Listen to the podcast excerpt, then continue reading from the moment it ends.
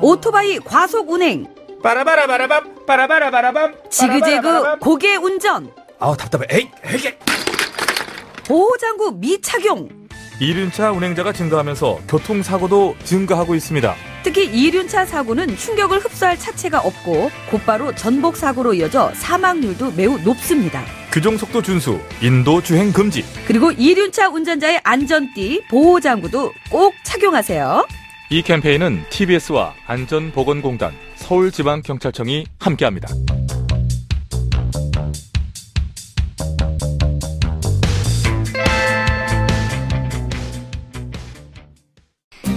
TBS TV 정봉주의 품격 시대. 귀로만 듣지 마시고 눈으로도 보세요. 시민의 방송 TBS TV는 IPTV, 케이블 TV를 통해서 시청할 수 있습니다. KT 올레 TV 214번, SK BTV 272번, LG U 플러스 TV 176번을 통해 시청할 수 있고 케이블 TV의 채널은 TBS 홈페이지를 통해 확인할 수 있습니다. 구글 플레이 스토어, 앱 스토어에서 TBS 앱을 검색 다운로드 받으면 24시간 어디서나 TBS TV를 시청할 수 있고요. 유튜브, 네이버 TV, 다음 TV 팟을 통해서도 시청 가능합니다. 정봉주의 품격 시대. 이젠 눈으로도 보세요.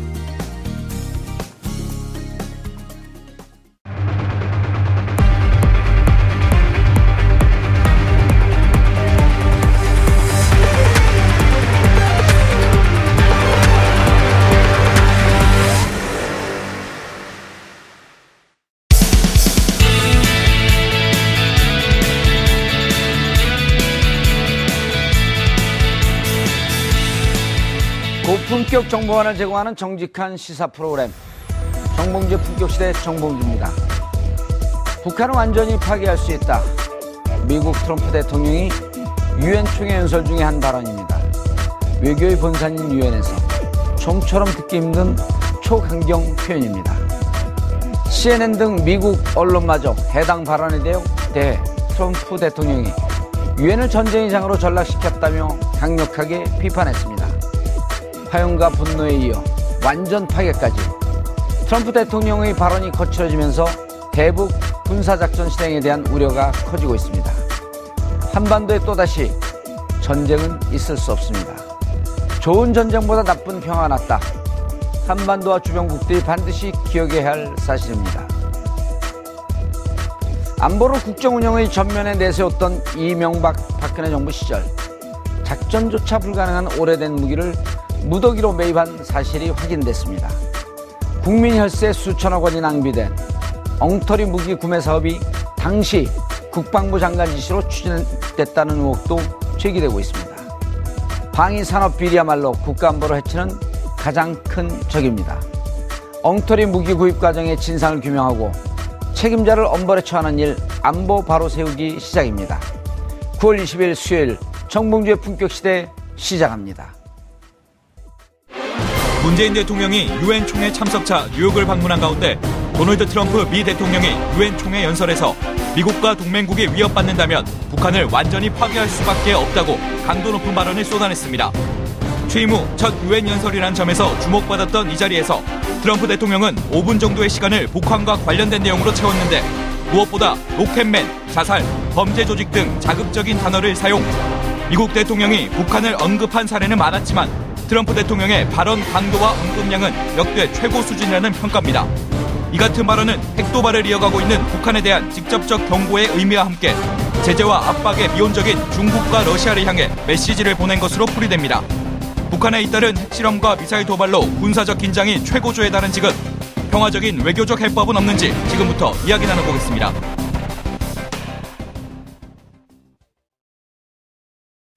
정봉주 품격시대 첫 번째 이슈 들어가겠습니다. 미국과 동맹을 방어해야 한다면 우리는 북한을 완전히 파괴할 수밖에 없다.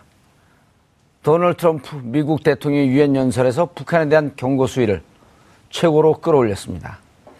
제임스 매티스 미국 국방장관도 서울에는 위험이 없는 군사 옵션이 있다.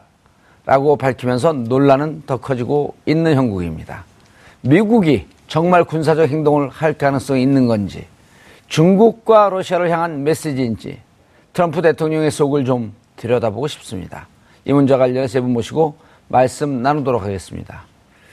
김준일 뉴스톱 fact checker 자리에 섰습니다. 안녕하십니까. 예. 김 fact checker님. 예. 진짜 체크해야 될 게 있죠. 어떤 거 말씀이십니까? 트럼프 정신 상태. 예, 뭐좀 이따 얘기를 할 건데 이제 미친광이 전략을 지금 미친광이요? 예, 미, 미치광이 전략. 예, 이따가 네. 얘기하세요. 아직 예, 시작 예, 안 됐습니다. 예. 트럼프 정신 상태 하면서 한 명만 하면 미안하니까 one plus one. 김정은 정신 예, 상태까지. 그래서 미치광이가 두 예. 명이다라고 이제 보시면 그걸 영어로 뭐라 그러죠? one plus one이라고 방금 아니요. 미치광이스. 아, 예. 복수. 자, 이경수 교수님. 네, 안녕하십니까. 자리하셨습니다. 아, 육사를 없애야 되겠죠. 트럼프가 육사 나왔나요? 아니요. 육사 안 나왔나요? 예. 예. 병역 관련해가지고는 저도 아직 기억이 안 나는데. 어, 왜냐하면 정신 상태 때문에 군대 안 갔을 수가 있겠죠. 홍현익 박사님. 안녕하십니까. 예. 핵미사일 핵실험, 미사일 발사 실험은 북한에서 하는데 왜 박사님이 정신줄을 놓고 88 고속도로 거꾸로 타고 역주행을 하고 오신 거예요? 네, 아니요. 그게 아니고 순리적으로 나가서 거꾸로 갔다가 와야 되니까 주- 고속도로는 출구가 없잖아요. 예. 그러니까 출구까지 갔다가 오냐고 아, 조금 아주 늦었습니다. 의미 있는 말씀이네요. 네. 북미 관계는 출구가 없다. 출구가 제가 보기엔 멀리서 보입니다. 아, 김정은이도 아직 시작 안 이제 했습니다. 자기네 핵개발 예. 막바지 왔다라고 한 것처럼 막바지까지 가면 저는 끝에는 협상이 기다리고 있다. 그러나 그 알겠습니다. 우여곡절이 우리에게는 많은 심리적인 부담이 되죠. 예, 안보 장사를 하고 싶어하는 트럼프의 속내까지. 자, 김준일 기자님, 예. 유엔에서 뭐라고 연설을 했는지 일단 먼저 한번 좀 들어보고 들어갈까요? 너무 일찍 들어갔고 우리 CG가 준비가 안 됐나? 예. 아, 예, 예. 제가- 트럼프가 예. 뭐라고 얘기했는지 한번 들여다 들여다보고 들어보고 시작하겠습니다. But if it is forced to defend itself or its allies, we will have no choice but to totally destroy North Korea. Rocket Man is on a suicide mission for himself and for his regime. 다른 건 잘 안 들어도 we have no choice but totally Destroy. 예. 예, 그래서 이 발언이 이제 사실은 굉장히 좀 의미가 있는 것은 유엔 공식 석상에서 이제 개막회 회장에서 이제 얘기를 했다라는 것이고요. 그래서 예. 사실상 이게 이제 유엔에서는 사실은 이제 국제 그 기구기 때문에 이런 전쟁에 관련된 얘기를 안 하는 것이 관례거든요. 예. 그래서 굉장히 그 어떤 국제 관례를 깼다 일단 그런 평가가 있고요. 이제 단계가 점점 높아가고 있죠. 이제 처음에는 Fire and Fury에서 화염과 분노라고 했다가 그 다음에는 Rocked and Loaded에서 우리는 완전히 준비됐고 총알도 장, 장전됐다, 무기도 장전됐다라고 했고요. 그다음에 이제 이번에 토러리 디스트로이다 노스코리아까지 나와서 그 수위는 발언의 수위는 점점점 높아가고 있는 것으로 보입니다. 근데 이제 요게 그 트럼프 대통령은 아니고요. 예, 6, 차 핵실험 다음에 매티스 국방장관이 비슷한 발언을 한 번 했습니다. 뭐냐면은 우리는 북한의 완전한 절멸을 원하지 않는다. 그래서 total annihilation이라고 완전한 절멸을 원하지 않는다라는 건데 사실상 그것도 일종의 협박이거든요. 일종의 그러니까 아, 위협이거든요. 반어법적으로 반어법적으로 예. 완전한 절멸을 할- 시도할 수 절멸을 할 수 있지만 있지만 거기까지는 원치 않는다. 원치 않는다라는 매티스 국방장관이 9월 그 5일인가에 아마 그 발언을 했습니다. 그래서 그런 연장선상으로 이 강온 정책을 좀 연- 그 같이 쓰고 있다라는 연장선상으로 보면 될 것 같습니다. 예, 알겠습니다. 홍영혁 박사님. 네. 아무래도 미국 사정에 바- 밝으시죠? 미국에서 공부하셨나요? 아니요. 저는 프랑스에서 했습니다. 프랑스에서요? 네. 어, 그럼 프랑스 사정에 밝으신데 마크롱이 한마디 했어요? 지도를 봐라. 네. 그건 무슨 의미죠? 음, 지도를 봐라. 지정하기 중요하다는 얘기인데요. 어. 결국은 남북한 간의 거리가 우리 대한민국의 수도는 북한의 정말 장사정포의 사정권 하나 있고 이 딱 맞는군요. 지도 좀 봐라. 그게 서울, 수도 서울 2천만이 사는 어, 대한민국의 심장이 북한의 장사정포 사정권 하에 있어서 우리가 제대로 어, 신속하게 대비하지 않으면 한 시간에 만 발의 포탄이 날라오는데 에, 근데 그게 한 시간입니다. 하루가 아니라. 아. 에, 그리고 만 발이 날라오는데 한만 시간이요? 발이 만 발, 포탄 포탄 만 발이 날라오는데 물론 포탄이 한 발 떨어져서 물론 그 대형 건물 그게 뭐 쓰러지거나 그러는 건 아니에요. 근데 많은 살상이 벌어지죠. 근데 에, 처음에 쏘면은 우리가 아, 이 정밀 타격을 해가지고 만 발까지는 안 나올 거라고 생각되고 한 3천 발 정도는 한 시간에 맞아야 됩니다. 맞을 수밖에 없어요. 그 다음에 1000발, 그 다음에 500발, 300발, 그래서 한 5시간, 6시간에 한, 어, 4,000발 정도는 맞을 수밖에 없는. 그런데 이제 이거는 핵과 화생방이 아닌데 핵무기가 있으니까 처음부터 핵으로 공격하거나 그러진 않겠죠. 근데 문제는 이 정면으로 국지전까지 하더라도 우리가 희생을 치르더라도 이번 기회를 통해서 우리가 북한을 완전히 점령해서 통일한다. 그러면 어느 정도 희생이 그래도 값어치가 있지만 우리가 휴전선을 넘어서 북진에 갈때 북한은 틀림없이 우리 핵을 갖고 있는데 만약에 북- 서- 휴전선을 한 발짝이라도 넘어오면 서울에다가 핵폭탄을 쏘겠다. 그럼 우리가 갈 수가 어렵지 않을까요? 그러니까 결국 인명만 희생당하고 아무런 효과는 없는 거죠. 통일에 대해서. 그러니까 우리가 평화가 얼마나 소중한지를 다시 한번 새겨야 될 시간이 지금 예. 어, 절박한 어, 우리의 그 인식이 필요하다 이렇게 생각합니다. 알겠습니다. 이경수 교수님, 이게 극단적인 상황으로 가게 되면 그 상상의 날에는 끝없이 그 펼쳐지게 되고 그렇죠. 그 공포는 공포는 한도 끝도 없단 말이에요. 맞습니다. 어쨌든 근데 우리가 어 트럼프가 저렇게 했으니 그럼 전쟁의 가능성 물론 보수 언론들은 그거를 받아서 여러 가지 시나리오와 가능성을 하지만 현실성 없을 뿐만 아니라 그 전제는 우리 국민의 엄청난 사상을 전제로 한 시나리오거든요. 그렇죠. 그렇게 무한정할 이유가 없는 거 아니에요? 그런데 이제 우리가 그 전쟁을 보 역사를 통한 전쟁을 보면은요. 예. 몇 가지 이제 좀 황당한 사건들이 좀 있습니다. 예를 들어 가지고 이제 미국의 정치학자인 바바라 터치맨 같은 사람들이 뭐라고 했냐면은 역사를 보면은 바보들의 행진 같은 것들이 존재한다. 예를 들어 가지고 어 일본이 아니 그 일본이 진주만을 공, 공습했다든지 미국의 베트남전에 참전했다든지 예. 도저히 국가의 상식적으로 이해할 수 없는 부분들이 일어난 게 있고 예. 그 다음에 두 번째 현실주의 그 국제 이론에 보면은 중요한 개념 중에 하나가 이 측정의 오류란 말이 있습니다. 그 무슨 얘기냐면은 적대 국가 사이에서 상대 국가가 힘을 키우면서 저 힘을 결국은 나한테 저 힘이 나한테 투사되지 않을까. 다시 말해서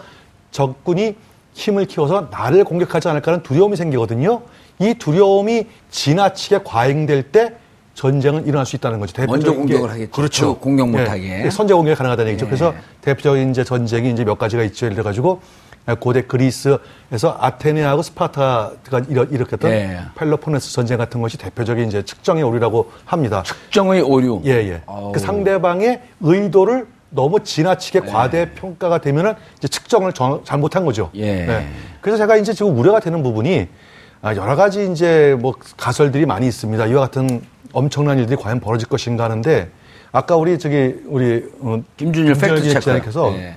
말씀하시기를 어, 뭐, 뭐 농담입니다. 아, 약간 이제 두, 두 산업의 저기 북한과 미국의 정상적이지 못한 두 지도자가 마치 측정의 오류를 벌려서 측정의 오류를 벌려서 혹시 어떠한 돌발적 상황이 벌어지게 되면은 예. 이 부분에 대해서는 감당할 수 없는 것도 일어나는, 일어나는 것이 현실의 가능성도 전혀 배제할 수 없다. 전 그렇게 봅니다. 측정의 오류라고도 하지만 인식의 오류라고 이제 볼 수 있는데요. 예. 제가 아주 실감나게 말씀드리면 아, 그럼 어, 지금 교수님은 실감나게 얘기 안 했다는 거예요? 아니 이제 펠로폰네소스 전쟁을 얘기했어요. 전, 예. 저는 지금 더, 상황에서 어, 벌어질 조금 더 수- 가까이. 지금 예. 지금 내일이라도 벌어질 수 있는 어허. 그런 말씀을 드리는 거죠.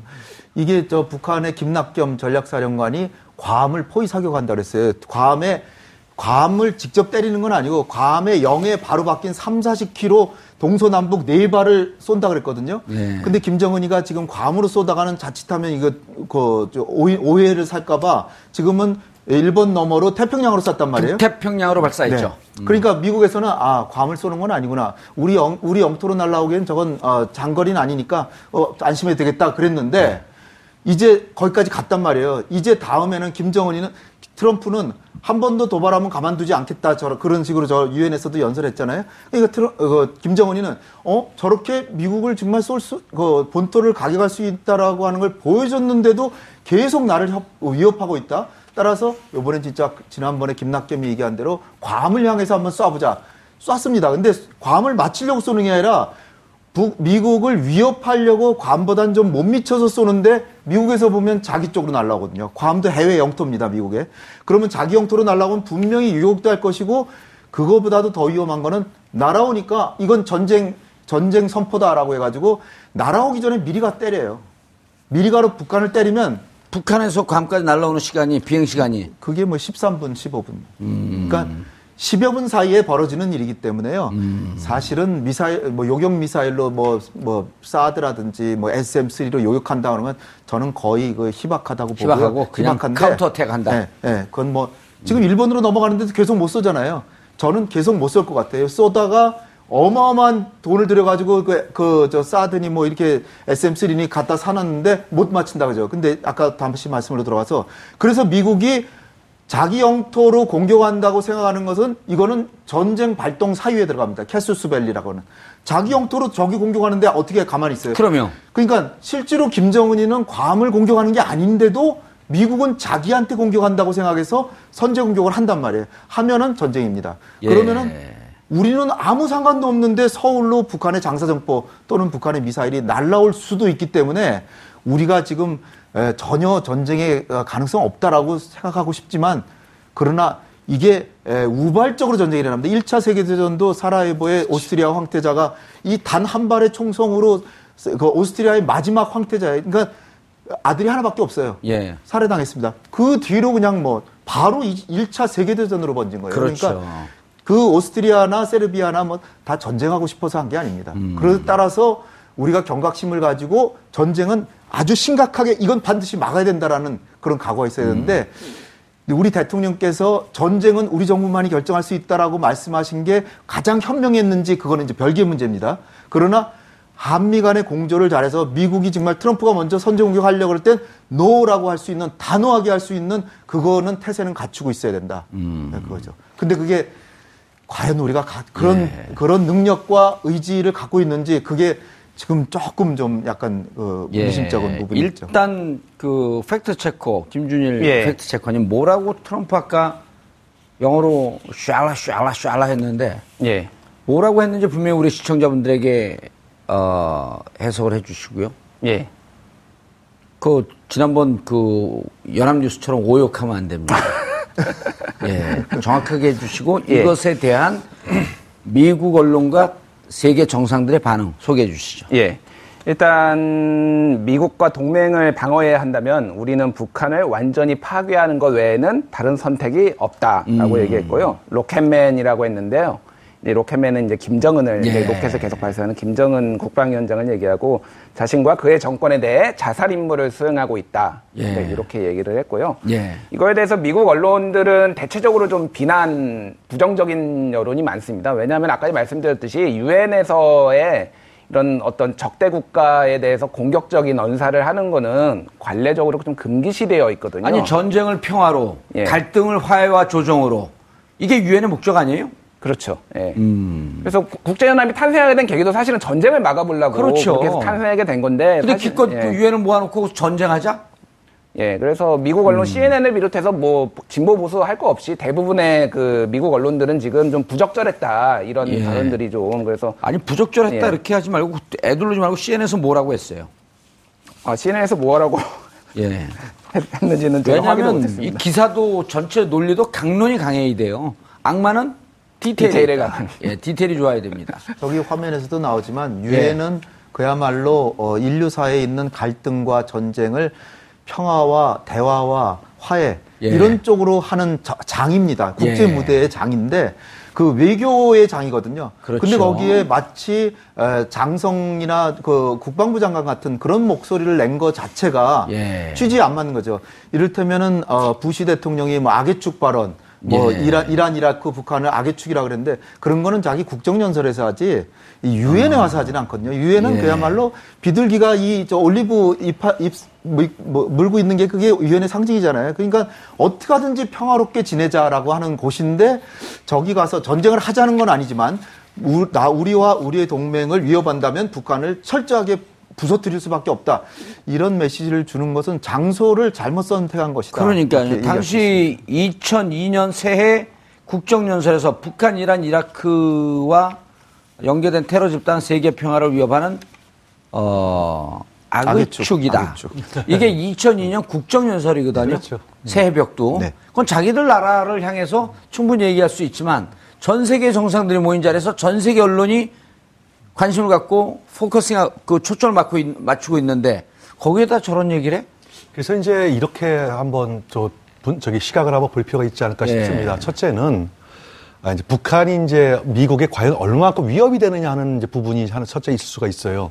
그럼 예를 들어 가지고 아, 미국의 이제 또 매파들이 볼때 예. 일단 북한은 통제력이 불가능한 나라.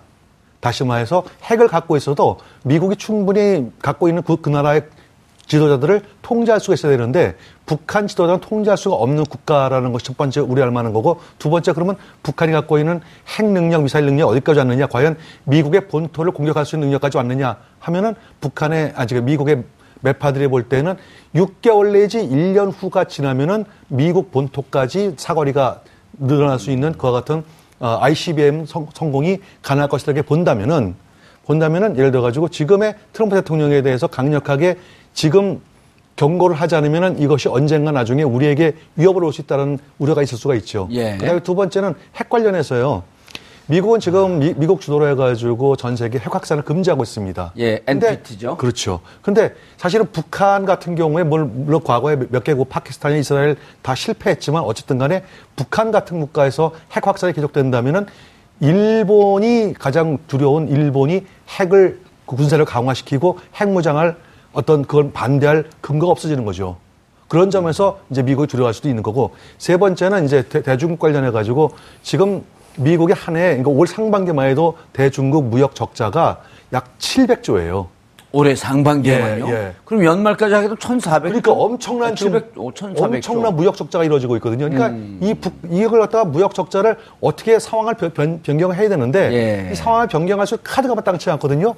북한이야말로 북, 중국을 압박할 수 있는 굉장히 좋은 카드로 사용할 수가 있죠. 음. 양수겸장을 치고 있다. 예, 예. 그리고 또 세 번째도 있잖아요. 이렇게 긴장을 최고조로 끌어올리면서 한반도 대한민국을 향해서 무기 구매해라.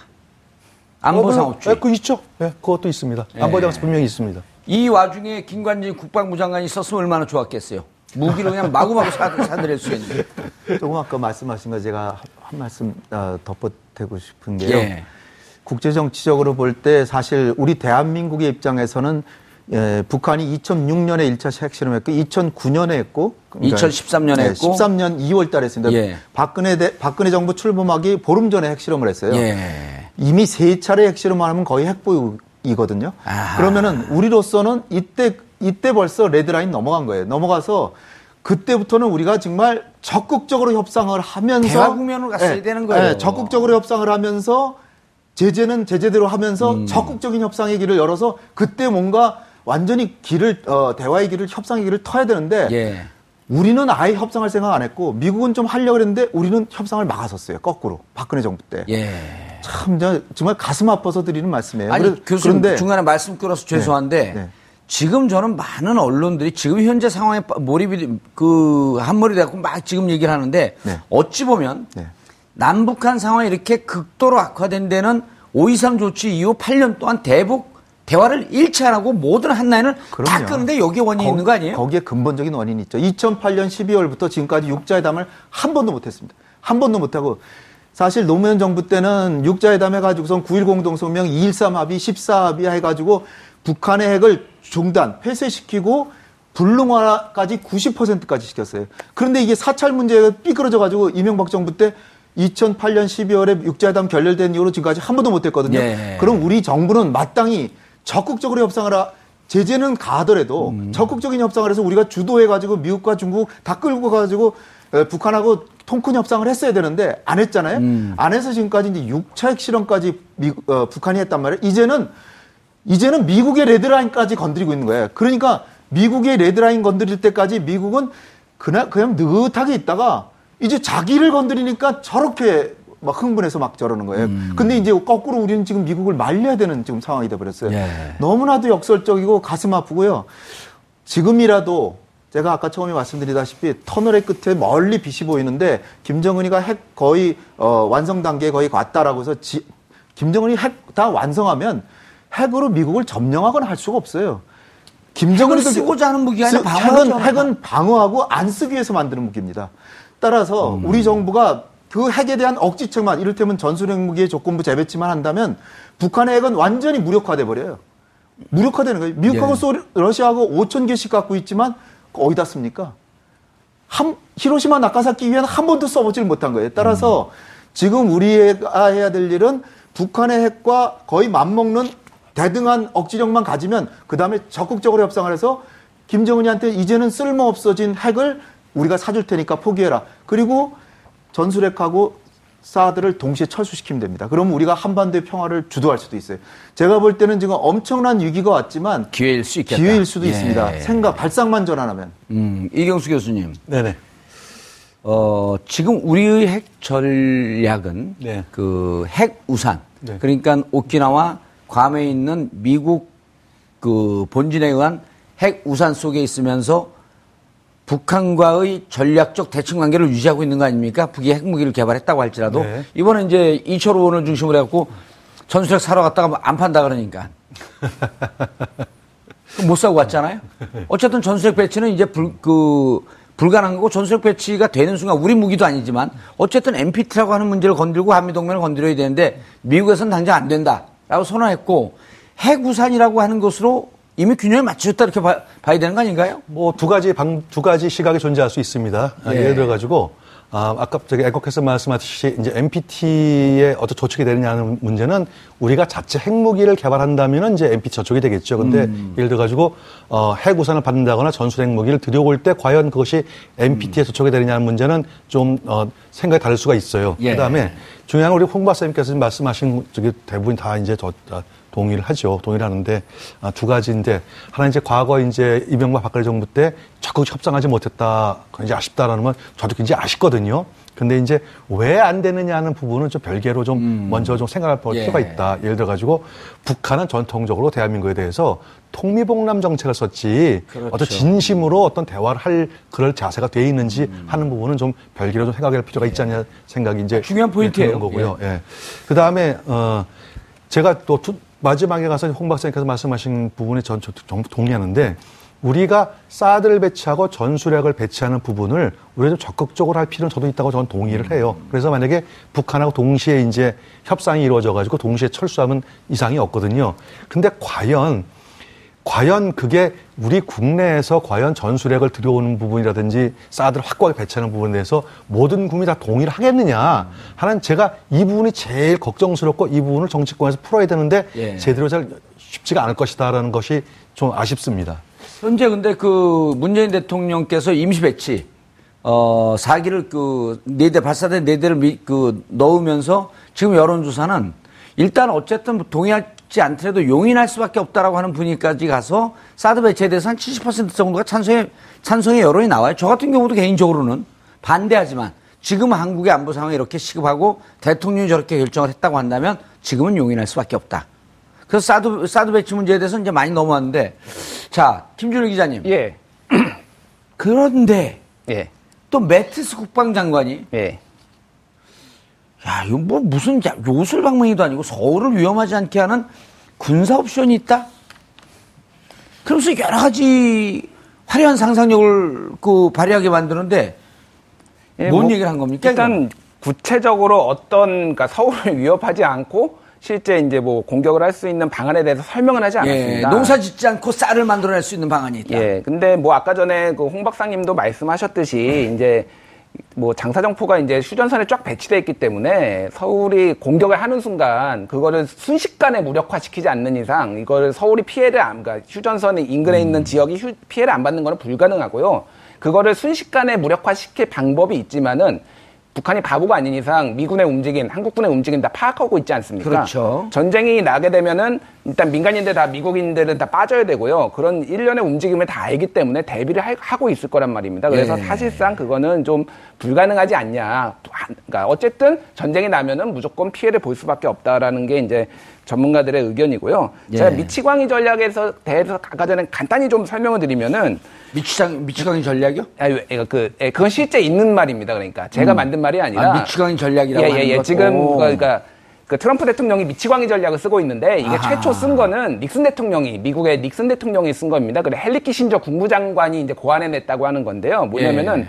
내가 종잡을 수가 없이 핵무기를 가지고 종잡을 수 없이 행동을 해서 상대방으로 하여금 공포감을 느끼게 해서 결과적으로 나오게 협상 하게끔. 테이블로 나오게 하는 음. 방식은 그러니까 공격을 하는 게 아니라 협상 테이블로 나오게 하는 아, 거고요. 홍 박사님 어떤- 얘기하고 좀 일맥상통하는 예, 그런 그렇죠. 말씀이네요. 1969년에 이제 그 베트남전에서 수렁에 빠져 있기 때문에 닉슨이 이제 좀 빠지고 싶은데 소련이 계속 개입하고 있으니까 소련 주변에 비행기를 띄워서 핵무기를 띄워서 영공 근처에서 이게 비행을 합니다. 우리는 니네 쏠 수 있어라고. 그러니까 음. 언제든지. 예, 그래서 음. 소련이 좀 결국은 이제 협상을 하게 된 이런 사례거든요. 그래서 예. 지금 트럼프 대통령의 전략도 어쩌면 일종의 미치광이 전략일 수 있겠다. 미치광이 전략의 일환이다. 근데 예. 문제는 둘 다 미치광이면은 이제 치킨 게임으로 갈 수도 있는 우려가 있는 거죠. 한쪽이 미치광이고 한쪽이 음. 이성적인 판단을 했을 때 그게 이제 전략적으로 잘 먹히는 건데 예. 지금 문제는 둘 다 약간 미치광이 전략을 쓰고 있는 상황이라서 그래서 이게 좀 위험하다라고 음. 미치광이 게임이 아니라 미치킨 게임이 될 수 있겠다. 예. 아, 치킨 게임이 될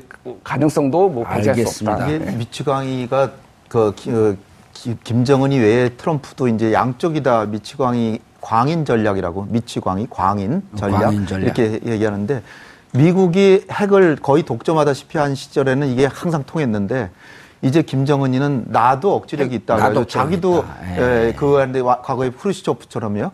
예, 또 하나는 뭐냐면 아까 말씀하신 것도 매티스 국, 방장관 거꾸로 국방장관이 트럼프가 하도 막 나가니까 국방장관이 우리는 언제든지 군사적 옵션을 가지고 있다. 그러나 사용하지 않길 바라고 일단 군사력이라고 하는 건 외교력을 뒷받침하는 것이다. 이런 식으로 계속 이렇게 엇박자로 계속 얘기를 해요. 그렇죠. 위에서 그렇게, 예. 군사 얘기하면은 또 외교 얘기하고. 그 다음에 이제 스티브 배넌이라고 백악관 고위 전략가 이 사람이 아주 그 트럼프의 복심이라는 사람 물론 지금은 이제 해고됐는데 그러나 이 사람이 얘기하기를 트럼프 대통령이 군사적 옵션이라고 하는 건 뻥이다. 딱 얘기를 해버렸어요. 왜냐하면은 이 수도 서울에 천만 명 이상이 살고 있는데 그 천만 명의 생명을 보존할 수 있는 길을 제시하지 못한다면 군사적 옵션이라고 하는 건 장난이다. 말장난이다. 이렇게 얘기를 해버렸어요. 그 백악관- 잘렸잖아요, 그래갖고. 그리고 잘렸잖아요. 예. 잘렸잖아요. 근데 그 사람 얘기가 이게 트럼프의 본심이라는 거죠. 아. 말은 저렇게 어마어마하게 하지만 실제로는 아무것도 아니라 이러니까 그 다음엔 트럼프는 더 세게 얘기야만 효과가 있어요. 그래서 오늘 유엔에서도 저렇게 연설했지만 또 다시 국방장관이 외교적 옵션이 우선이다. 그러니까 이게 미국의 한결같은 메시지로 이게 딱 나와야 이게 효력이 있는데 음. 왔다리 갔다리 하니까 김정은이 생각은 뭐, 아이, 저거 그냥 계속 뻥이구나. 그렇게 생각하고 지금까지 온 겁니다. 따라서 지금이라도 미국의 지도자들이 좀 진중하게, 음. 좀 점잖게 얘기했을 때 더 두려운 거예요. 예. 저렇게 막 흥분해서 막 이렇게 얘기하면 김정은이가 오히려, 아, 저건 뭐 아무것도 아니다. 음. 속내는 아무것도 아니다. 이렇게 생각하기가 쉽습니다. 이번에 그 문재인 대통령이 유엔 연설을 통해서 네. 한미 동맹을 굳건히 유지하는 것이 우리의 전략적 목표다. 그러기 위해서 트윗을 당장 중지하라. 그 유엔 연설에서 그런 말씀하시긴 좀 곤란하고요. 제가 제가 좀, 때? 제가 좀 건의드리고 싶은 예. 거는 북한의 행태가 이제 꽤 많이 도발해서 우리는 항상 대화의 문을 열어놓고 평화롭게 남북 간에 음. 화해 협력하려고 그러고 이산가족 상봉도 하고 많은 인도적 지원도 하려고 그러고 뭐 예. 이런 얘기를 쭉 하시면서 그러나 북한이 도를 넘어서 저렇게 한반도와 동북아의 안보를 해치니까 우리로서는 그야말로 한미 공조에서 일단 방어적으로 억지력을 가질 수밖에 없고 강력한 억지력. 예. 그리고 또 한마디 있고 반드시 하실 게 만약에 그럼에도 불구하고 우리가 선의를 가지고 억지력만 가지려고 하는데 북한이 도발을 한다면 우린 단호하게 전쟁에 응해서 북한을 경멸할 수도 있다. 또 하나는 우리가 유엔 제재 회원국 여러분들과 우리 다 함께 대한민국과 함께 강력한 제재를 유엔 안보리 결의대로 시행하지만 그렇지만 협상도 해야 됩니다. 예. 협상도 해야 된다는 말씀을 꼭 하시기를 전 그리고 우리는 언제든지 군사적 행동을 감수하겠다 하면서 그 문재인 대통령이 할 말이 있잖아요. 김정은, 넌 군대 면제지만 난 구- 공수부대 병장 출신이다. 김 박사의 말씀 정말 정말 예. 옳으신 말씀이거든요. 그런데 자 이제 문제는 이제 힘이에요 힘. 예를 들어 협상도 비슷한 힘을 가진 사람께 협상이 되지 엄격하게 큰 대학생하고 저 유치원생하고 싸움하는데 초등학생 저기 유치원생하고 대학생하고 이 협상 되겠습니까? 그래서 저는 이제 저, 저, 저 대통령께 이제 건의드리고 싶은 말씀은 아, 일단 전술핵 무기가 됐든 아니면 미국의 핵 전략 자산이든 그걸 우리가 우리 정부가 애써서 거절하는 것만 좀 피해줬으면 좋겠다는 생각이 들어요. 우리도 언제든지 필요하다면 어떤 옵션도 다 할 수 있다라고 이렇게 말씀을 하시는 것이 오히려 협상에 큰 도움이 되지 않을까. 풀 옵션을 갖고 있다고. 그렇죠. 그렇죠. 그렇죠. 어, 그런데 우리는 우리 대- 정부가 조금 뭐 그건 안 되고 이건 안 되고 요거는 조금 협상력을 떨어뜨리는 우리 스스로가 떨어뜨리는 게 예. 내일 목요일이죠. 네. 우리 시간으로 내일 유엔 연 유엔 총회 연설이 있으니까 그리고 전 세계 지도자들이 보는 상태에서 일국의 지도자다운 품격, 즉 아무리 위기 위 상황에서도 전 세계의 문제, 국가적 갈등의 문제를 평화로 해결하겠다라고 하는 그 품격을 보여주는 게 네. 나는 트럼프하고 다릅니다. 그럼 마지막에 한 줄 한 줄 쫙. 저는 tweet은 하지 않습니다. 자, 김준일 기자님. 예. 그런데 아, 6차 핵실험 이후에 어, 이분이 의미가 있어요. 엘리자베스 코드레이 부차관보. 예. 엘리자베스 코드레이 우리에게 별로 익숙하지 않은 이름이에요. 예. 매티스 틸러슨 그다음에 존 켈- 켈리 뭐 이런 분만 익숙한데 맥메스터 이런 건 또 이제 우리 국민들이 다 알아요. 우리 국민들 참 살기 힘들어요. 헌법 외워야 되죠. 미국 사람들 이름까지 외워야 되죠. 헌재 재판 헌재 수장 옛날에 헌재 수장 이름 몰라도 돼요. 헌법 그다음에 헌법 재판관 이 후보자 이름 알아야 되죠. 당도 또 많아졌고 당 이름도 다 외워야 돼요. 어쨌든 엘리자베스 코드레이 뭐 하는 사람이 왜 왔다 갔죠? 예, 코드레이 부차관보는 이제 그 핵실험 한 다음에 이제 그 열흘 뒤에 예. 이제 대구에 있는 미군 기지를 방문을 했는데요. 예. 이분 역할이 뭔가요? 역할은 이제 전쟁이 났을 때 이제 민간인을 이제 소개시키는 거, 이제 음. 대피시키는 역할 이런 것들이 제대로 될 수 있는지 이런 것들을 점검하는 그런 음. 역할을 맡고 있거든요. 그래서 이제 정, 이, 왔을 때 이제 미국이 그러면은 왜냐하면 미국이 군사 작전을 하려면은 민간인은 먼저 미국에 있는 민간, 그러니까 한국에 있는 미국인들을 예. 이제 대피를 시켜야 되지 않습니까? 약 한 20만에서 30만으로 추정되는 민간인 소개 작전을 하고 예. 그다음에 군사 작전으로 들어가는 그렇죠. 이제 대부분 이제 가까운 일본 쪽으로 이제 대피를 하거나 그런 걸로 이제 알려져 있는데요. 그래서 이제 핵실험 이후에 코드레이 차관보가 온 것을 북 차관보가 온 것을 보고 이거 전쟁에 들어가는 거 아니냐라고 이제 일부 이제 언론에서 이제 제기를 했고요. 근데 이제 미국 쪽에서는 지난 5월에도 왔다 갔다. 그래서 이거는 정기적으로 방문을 해서 상황 점검을 하는 거지 전쟁을 지금 준비하는 것은 아니다라고 이제 그런 관측에 대해서는 공식 부인을 하긴 했습니다. 예, 교수님. 네. 아주 그 무모하고 발칙한 상상이지만 저 소개 작전 들어갈 때 우리가 군 병력 딱 동원했고 소개 못 시키게 막는 거예요. 그거는 이제 사실 어렵죠. 왜냐하면 이제 그 오산 제가 알기에는 박사님 웃는 거. 아니 이런 바- 자꾸만 상상력을 가져와야 돼요. 뭐, 소개 못 시키면 전쟁 못 할 거 아니에요. 그래서 미군 가족들을 소개하는 건 이제 오산 공군기지에서 자체적으로 띄우기 때문에 아니 용산에서 오산까지 가야 되니까 막 오면 될 거 아니에요 못 가게. 용산에 거의 없을걸요 지금 다 그럼 평택. 평택으로 가 있어요. 네. 네. 그래서 이제 제가 이태원은- 제- 제가 생각할 미군들 많던데. 어, 뭐이 양반이 뭐 온 것이 마치 뭐 전쟁의 예. 징후냐 그건 아닌 것 같고요. 상식적인 점검일 거예요. 그렇게 또 그분 저 미국 미군도 이렇게 발표를 했고 저도 그렇게 믿습니다. 왜냐하면은 사실은 우리가 전쟁 공포에 많이 시달리지만 여러 가지 가설도 있지만 가장 현실적인 것은 과연 미국이 북한을 공격해서 얻을 수 있는 이익이 뭔가를 보면 돼요. 예. 실제로 별 이익이 없습니다. 왜냐면은 중동하고 또 다르거든요. 중동에는 석유라는 커다란 무기가 있어요. 그렇죠. 이익이 있거든요. 근데 미국이 북한을 공격하면 무슨 이익이 있을까 해보면은 별로 8천조에 달하는 히토류. 아유, 그건 오히려 예. 갈등만 더 키우고 예. 잘하고 있는 한국과 일본을 저기 대상으로 한 무기 장사 못해요. 그리고 너무 살상이 크고 바로 중, 중국이 반응하거나 예. 러시아가 반응하게 되면 그래서, 예. 삼 3차 세계 대전으로 급진전해질 수 있는 그래서 사실 어떻게 보면 전 세계 마지막 남은 화약고가 이 한반도기 때문에 예. 섣부르게 이렇게 저기 어떤 공격 뭐 군사적 옵션이 이루어질 거라 저는 보지는 않습니다. 예. 홍 박사님, 네. 아- 아무리 그래도 대화와 협상, 외교적 해결이라고 하는 빛이 어두워지면 어두워질수록 네. 밤이 어두워지면 새벽이 어두 깊어지면 깊어질수록 희망이 보인다. 네. 그 말은 믿어야 될까요?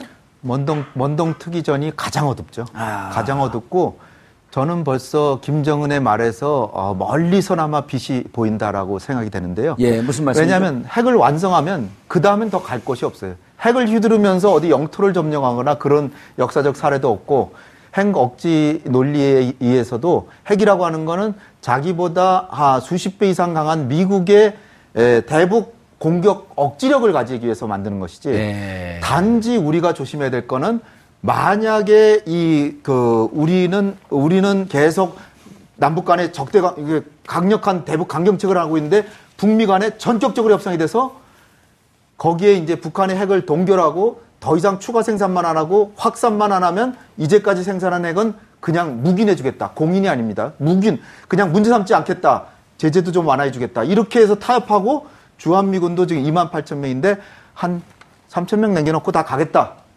이런 식으로 되면 좀 남, 만약에- 대한민국의 입장이 진짜 곤란해지는 만약에 거 아니에요? 타협이 된다면요. 우린 정말 낭패고요. 반대 경우에 진짜로 정면으로 붙으면 남북 간의 전쟁이 되는 거고 따라서 우리의 갈 길은 분명합니다. 전쟁은 반드시 막고 그러나 공개적으로 대통령께서 8월에 얘기하신 것처럼 뭐 전쟁 결정권은 한국 정부에만 있다. 이거는요. 한마디로 말씀드리면 북한이 미국 본토를 공격하거나 하면 미국은 자기 자위권 차원에서 북한을 공격 우리 못 막아요. 막을 수가 없어요. 예. 미국 아, 이를테면 김정은이가 괌에 대해서 연습 사격을 했는데 괌에 맞았다.